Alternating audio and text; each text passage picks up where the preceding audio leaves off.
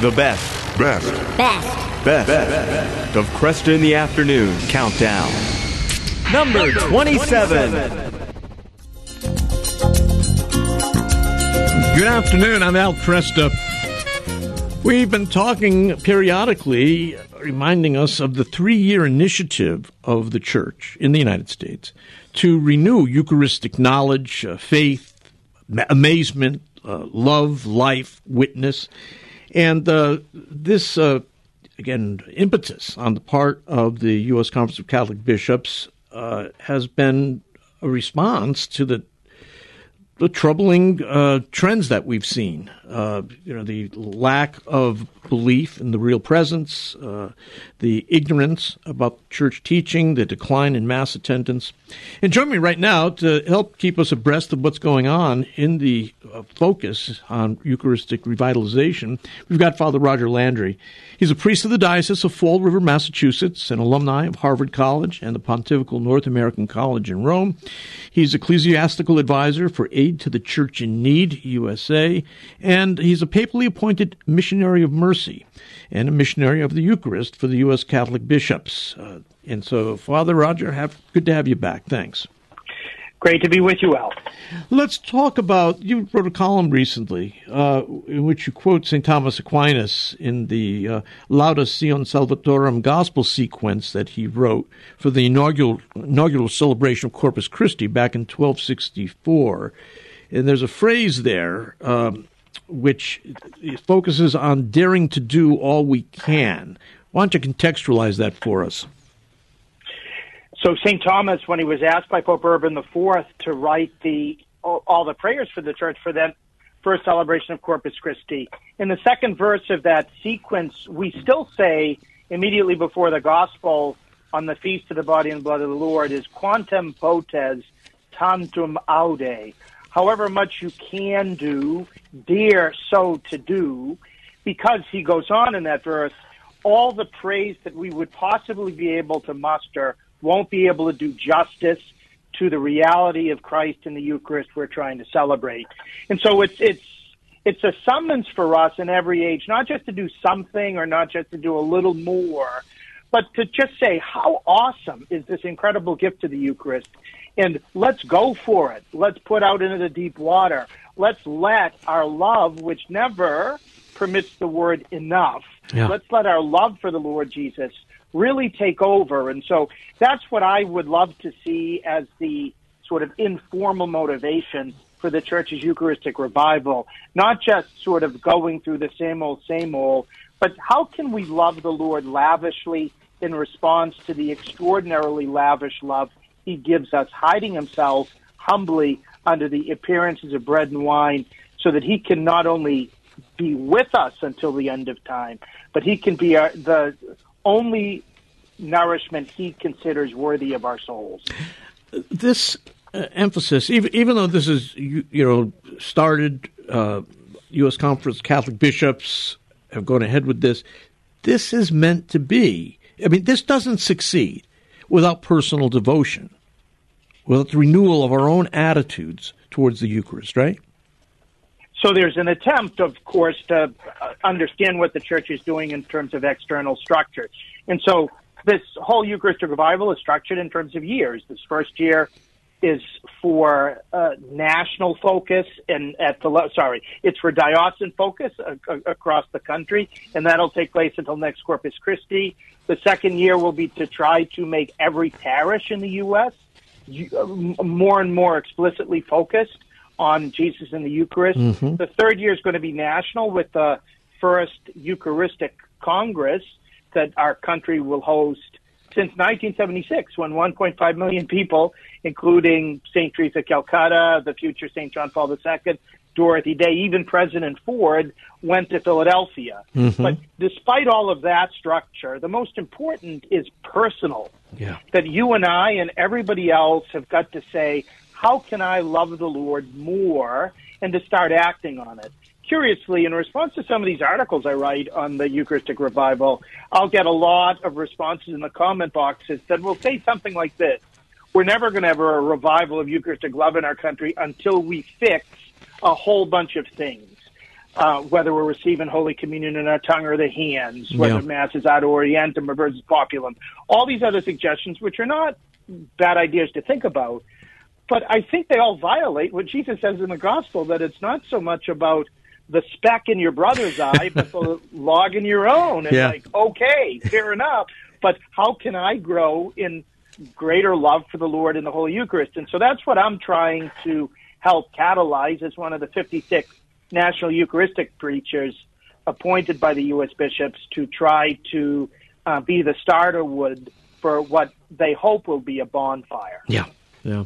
What what are some, I mean, one thing people can do is they can actually spend time reading uh, a number of documents that have been produced by uh, John Paul the Second, Benedict the Sixteenth, and the U S Conference of Catholic Bishops. What what would you recommend people to meditate on? So I, I think out of all of those documents, the most important and the most easily accessible is what Pope Benedict gave us back in two thousand seven mm-hmm. called Sacramentum Karatati, the sacrament of love, which was the expression Jesus himself used to refer to the Eucharist in his appearances to Saint Margaret Mary Alacoque in the sixteen seventies. Um, but the U S bishops have put together documents on Eucharistic amazement as well as Eucharistic integrity. Saint John Paul the Second on how the whole church, everything we do in the church, flows from the Eucharist, as well as an exhortation that he gave, Stay with us, Lord, based on the scene in Emmaus in which we're called to grow in Eucharistic amazement. These are all places where we can start, but I, I would say that if we're really going to grow, it basically comes from our just being blown away by the gift of the Eucharist. And I, I in my pastoral experience, Al, that happens best when we're just quietly sitting or kneeling in front of Jesus in the Blessed Sacrament and Eucharistic adoration, because we don't kneel before a bread box, but we do kneel before the King of Kings. And so when we're there, in his own way, Jesus can fill us with what we need. Yeah, this is important. Uh, for I, I know there are a lot of people, especially younger people, who are constantly on the go, and they've got perpetual distractions with their smartphones, and it's very important to remind people how quieting oneself before the Eucharistic Christ, what can happen there. And I was surprised uh, about twenty years ago when our parish had uh, uh, Eucharistic adoration uh, set up, how many people uh, came away from uh, being uh, laying themselves out before the Lord and reporting interior experiences that uh, they'd never had before. And I, I think we have to remember there's an experiential dimension to this. Um, and, but one way to qualify ourselves to receive those gifts is to quiet ourselves before him. That's exactly right. This past weekend, I had the privilege of going to Kalamazoo, Michigan, where I helped Saint Monica's Parish there celebrate twenty years of perpetual Eucharistic adoration of the Lord Jesus. And you remember the gospel on Sunday, it was that great scene between Jesus, Martha, and Mary in their house in right. Bethany. And Martha is so much like so many Americans we know, worried and anxious, busy about many things, trying to love the Lord in our own action. And when she asked Jesus to um, provoke her sister Mary to get up and help her, rather than correcting Mary, who was seated at his feet listening to him, he corrected Martha, saying she was worried about many things, but only one thing is necessary, and that Mary had chosen a, chosen a better part and would be taken away from her. We have to become a little bit more like yeah. Mary of Bethany, just sitting at Jesus' feet and receiving from him, because he had gone to Bethany, curiously, not to be fed, but to, sorry, not to feed, sorry, yes, not to be fed, but to feed. Yeah. And it was only Mary seated at his feet who received that extraordinary nutrition. And so for all of us, especially in the U S, we need to follow Mary of Bethany to Jesus' feet um, in Eucharistic adoration, where he wishes to feed us in a similar way to the manna with which he fed her. Well, speaking of the manna, uh, let me ask you about, I, I got a chance to look at uh, what you produced called This Is My Body, Given for You Priests, as catalyst for the Church's eu- Eucharistic Revival. And I thought one of the great as- features of this is how you uh, show that the Eucharist is concealed in the under the Old Covenant, in Old Testament. Uh, I think for many people that's a surprise. They think of the Eucharist as a uniquely um, New Testament institution. Of course, it is unique in some respects to the New Covenant, but it had all kinds of precursors to it. Can you share a few of those? Yeah, Jesus had prepared us for the gift of himself in the Holy Eucharist all the way back to the Garden of Eden with the Tree of Life. He is that real tree, the fruit of the Tree of Life that we're called to eat for eternal life. We've got many other of those Old Testament signs. We've got it in the perfect sacrifice of Abel. We've got it in Abraham's willingness to sacrifice Isaac as God the Father sacrificed his son, that lamb whom the God the Father provided. We see it in the fulfillment of the Passover lamb uh, when God liberated the Jews from the hands of Pharaoh. We see it in the manna in the desert. We see it in the living water that flowed from the rock that Moses struck.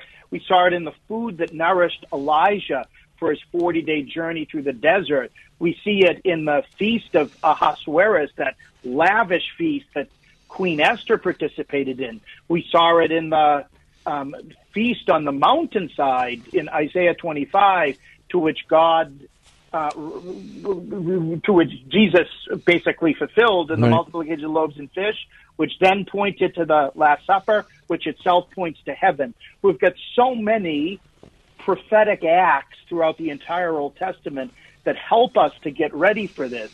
And, you know, I just urge two two things there. First, if you go to the Shrine of the Blessed Sacrament in Huntsville, Alabama, that um, Mother Angelica created, you've got twelve basically steps in an itinerary toward the Eucharist, which really helps us to grow in depth of, in appreciation of the depth of the precursors for the Eucharist. And here in New York, we've got an extraordinary church run by the Blessed Sacrament Fathers called Saint Jean Baptiste, Saint John the Baptist, in which all the stained glass windows are all of these precursors for the Holy Eucharist. And I go there and I just immerse myself in the beauty and the depth of God's preparation, which was meant to help us to get ready to receive the gift of gifts on the altar. Oh, that, that sounds great. I'd like to, I'll have to get myself over there sometime. I've never been there, but it sounds like that would be I, a wonderful I would love place. To be your tour guide, Al. All right. I'll, I'll give you a call when I'm prepared to, to get over there. Um, where, where can people go to be, stay kind of fresh on what's happening here, any news that might be coming up? Or is there a, a website for the Eucharistic there is, Revival? There is a website, and even better, there is a newsletter that you can sign up for on the website. So I'd urge everybody to go just to Eucharistic Revival dot org. And then on the homepage of Eucharistic Revival dot org, there's a chance to put your email address in and get a newsletter that the U S bishops are going to send out every two weeks. Nice. The first one's about to come out later this week. Okay. And then in two weeks, I'll have a little piece for them on Saint John Vianney and Eucharistic Revival. And they've asked me to write for them continuously uh, so that you're not only able to get news about what's coming on up, but also what's happened from the Eucharistic preachers all throughout the country. Nice. Very good. Well, Father, thanks once again uh, for joining us. And uh, we'll, we'll urge everybody to get over to Eucharistic Revival dot org and sign up. Thanks. Let's all do all that we can. God bless you, Al. Father Roger Landry. And again, helping us stay focused on the Eucharistic renewal, revitalization, revival.